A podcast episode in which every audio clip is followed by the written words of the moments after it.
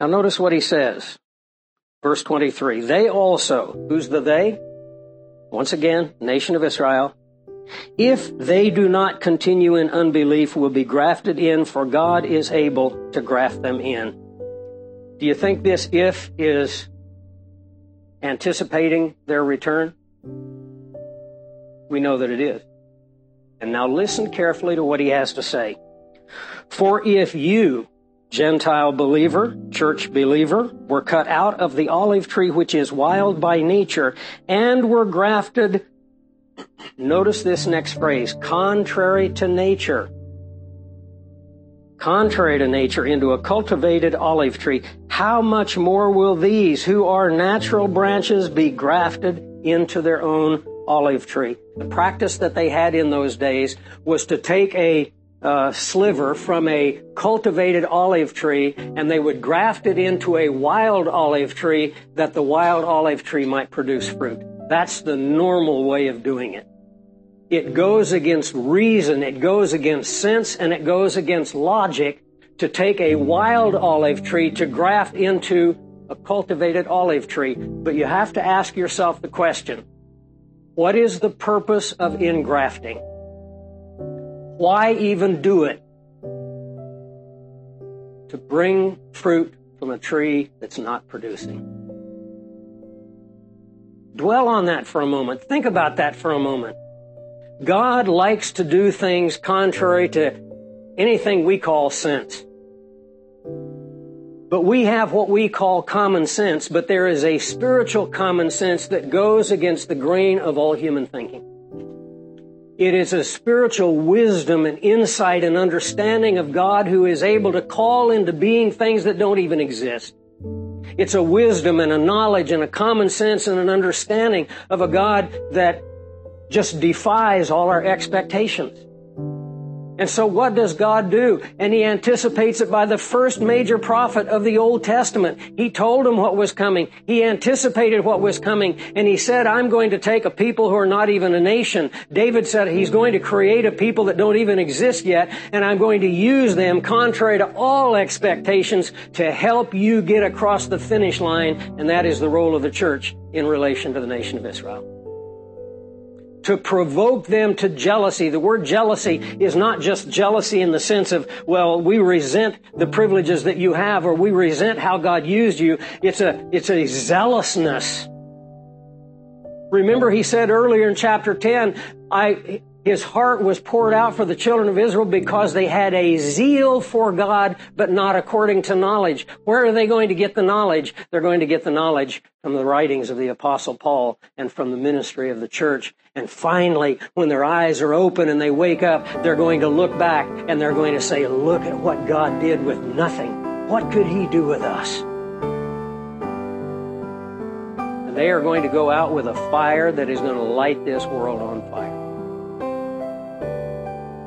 and it's going to be exciting. And it's just around the corner.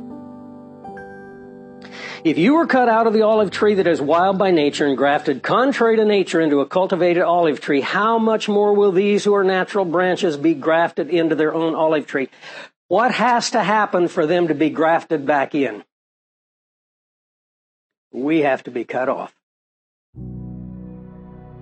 Rapture of the church, pre-tribulational, it is the only position. It's the only perspective that makes any sense at all in every single passage in which the rapture is spoken of. Verse 25. I love it when Paul talks like this. I do not desire, brethren, that you should be ignorant. Most of the church today is ignorant we we are like kids lost in the city and we have no idea where we are. We have no idea where we're going. We can't see the signs even though they're all around us and we're just stumbling along saying somebody find me. I don't know where to go. I do not desire that you be ignorant. Let's don't be ignorant. I do not desire that you be ignorant of this mystery. We've seen mystery again and again and again. The mystery in 1 Corinthians 15, the mystery in uh, 1 Thessalonians 5, the mystery in 2 Thessalonians chapter 2. This mystery, what does it mean? Simple definition for the mystery. Church, age doctrine specifically were revealed to the Apostle Paul. I do not want you to be ignorant of this mystery, lest you should be wise in your own opinion. That's the arrogance that he spoke of earlier, the attitude of superiority and, and uh, condescension to the nation of Israel. Lest you should be wise in your own opinion, that blindness in part has happened to Israel until. There's the key word, until. How long will the nation of Israel? Well, first let me ask a question. Why are they blind? We don't have time to turn to it but he explains the reason for the blindness in 2 uh, Corinthians chapter 3. Remember when he talks about the veil? And in the reading of the law, there is a veil over their eyes, and the veil remains even to this present hour. But when they turn to Christ, the veil is taken away. That's been true of Jews throughout the entire duration of church history. That's going to be true of Israel as a nation suddenly, almost instantaneously, with the opening of the eyes of 144,000 Jewish evangelists following the rapture of the church. Blindness in part. In part because, yes, some Jews have come to Christ. It's a wonderful thing when you see a person that comes out of the people of Israel come into the church. But you know what? Once they come into the church, the fact that they're out of Israel, really not that big a deal. It doesn't make them a superior Christian. They're simply a member of the church. Neither Jew nor Gentile, male nor female. You remember all that. Blindness in part has happened to Israel until the rapture of the church. Here's the fullness.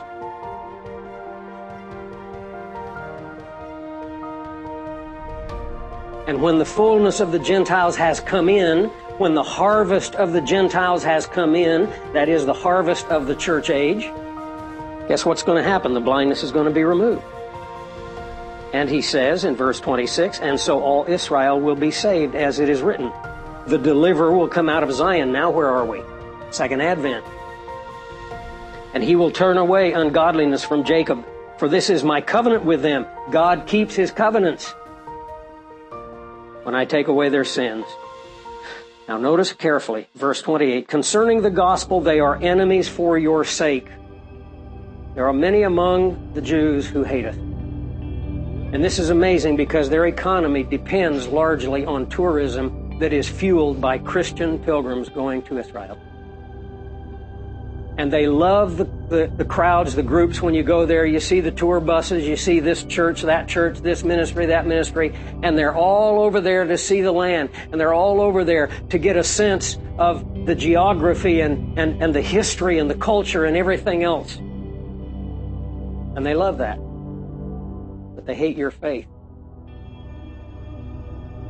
Ask a Jewish person why the most famous Jew that ever walked the planet is disregarded by the nation of Israel. You want to see some hostility?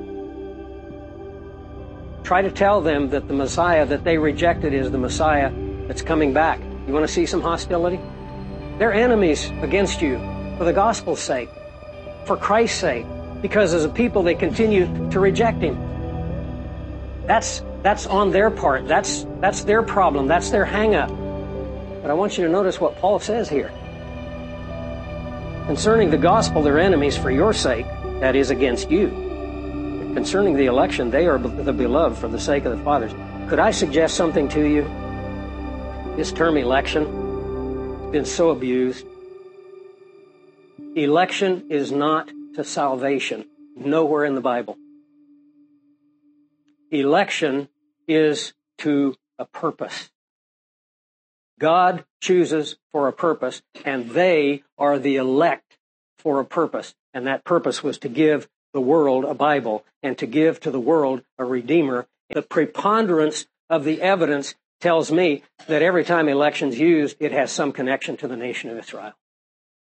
We are elect for only one reason, and that is we were grafted in to serve a purpose for them. Is it true that the church and that church age believers have a higher standing than they? Absolutely. Is it true that in eternity we are going to be on a plane higher than they? Absolutely. Their kingdom is an earthly kingdom throughout all eternity. Their kingdom is in a geographic location. It's called the land of Israel. Our kingdom is a heavenly kingdom and it always will be. They will always be an earthly people. We will always be a heavenly people. And as Jesus Christ said in John 10, which I meant to get to and I didn't get to, In the passage where he's talking about the good shepherd, he says, I have other sheep that are not of this fold, them I also must bring. Who's he talking about? He's anticipating the church. But he says, When I have brought them in and I have brought you in, then there shall be one flock and one shepherd. And we will be a part of that overruling kingdom that is going to involve heaven and earth. But we have our particular sphere. They have their particular sphere. We will never become them. They will never become us. We have a superior standing. We are in Christ. They're children of the kingdom. We're the bride of the king. Put it in terms of, of the understanding of a kingdom. We are the royal family. They are members of the kingdom.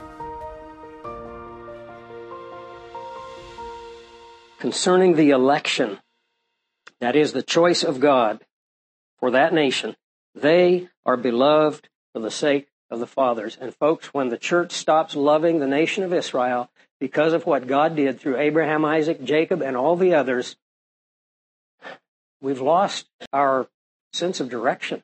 We're adrift spiritually. Here's a verse that we like to quote all the time about ourselves, but it's not about ourselves.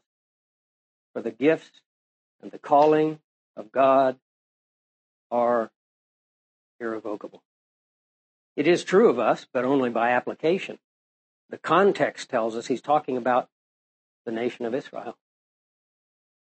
For as you were once disobedient to God and yet now have obtained mercy through their disobedience. I want you to look at this word mercy. Is Paul making a point?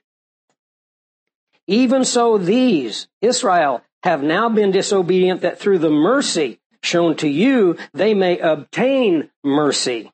For God has committed them all to disobedience that he might have mercy on all. And then Paul goes into a doxology as if he is just so overwhelmed with the things that he's writing that are coming out of his pen. And he says, Oh, the depth of the riches, both of the wisdom and the knowledge of God. How unsearchable are his judgments and his ways past finding out. For who has known the mind of the Lord, or who has become his counselor, or who first gave to him? and it should be repaid to him, for of him and through him and to him are all things, to whom be glory forever and ever. Amen. Take out the chapter division. Throw away the chapter division and read the next two verses. And he says, I beseech you, church, therefore, by the mercies of God. Oh, let's jump back to Romans chapter 6 through 8. No, why don't we look at Romans 11? Mercy, mercy, mercy, mercy. I beseech you, therefore, brethren, by the mercies of God, that you present your bodies a living sacrifice, holy and acceptable unto God, which is your reasonable service of worship. And do not be conformed to this world, but be transformed by the renewing of your mind, so that you may prove what is that good and acceptable and perfect will of God. What is the perfect will of God that He's just told us about? a ministry of the church to Israel. A ministry that will ultimately see them restored. A ministry that the church, for the most part, for 2,000 years, has failed in. Martin Luther was a magnificent giant, a man of tremendous spiritual stature, but he was anti Semitic to the core. He hated the Jews. He wrote that they should be annihilated, wiped out. When Hitler came to the fore in World War II, leading up to World War II, he quoted Martin Luther to get the churches of Germany to support him in the annihilation of the Jew. And you know what they did? They either went along actively or passively. Church today is doing the same thing. Our world hates the Jew. What do you think Paul's talking about when he says, do not be conformed to this world? be transformed by the renewing of your mind. And then he goes immediately into spiritual gifts and ministry. Every believer has a spiritual gift. Every believer has a ministry. And that ministry, ministry has a two pronged focus. One is the Great Commission, and that is to the world at large. But things always tend to go from the general to the specific, and the specific is particularly a ministry to the children of Israel. And I will say this, down through the ages, it is a shame and a disgrace that when the world has persecuted the Jews, when the world has hated the Jews, when the world has driven them from place to place, we as a church have not played the role that we should have played. We should have been what we will be during the Armageddon campaign. We should have been a shield to them. And there are some who have. There are wonderful exceptions, but they are so few and far between.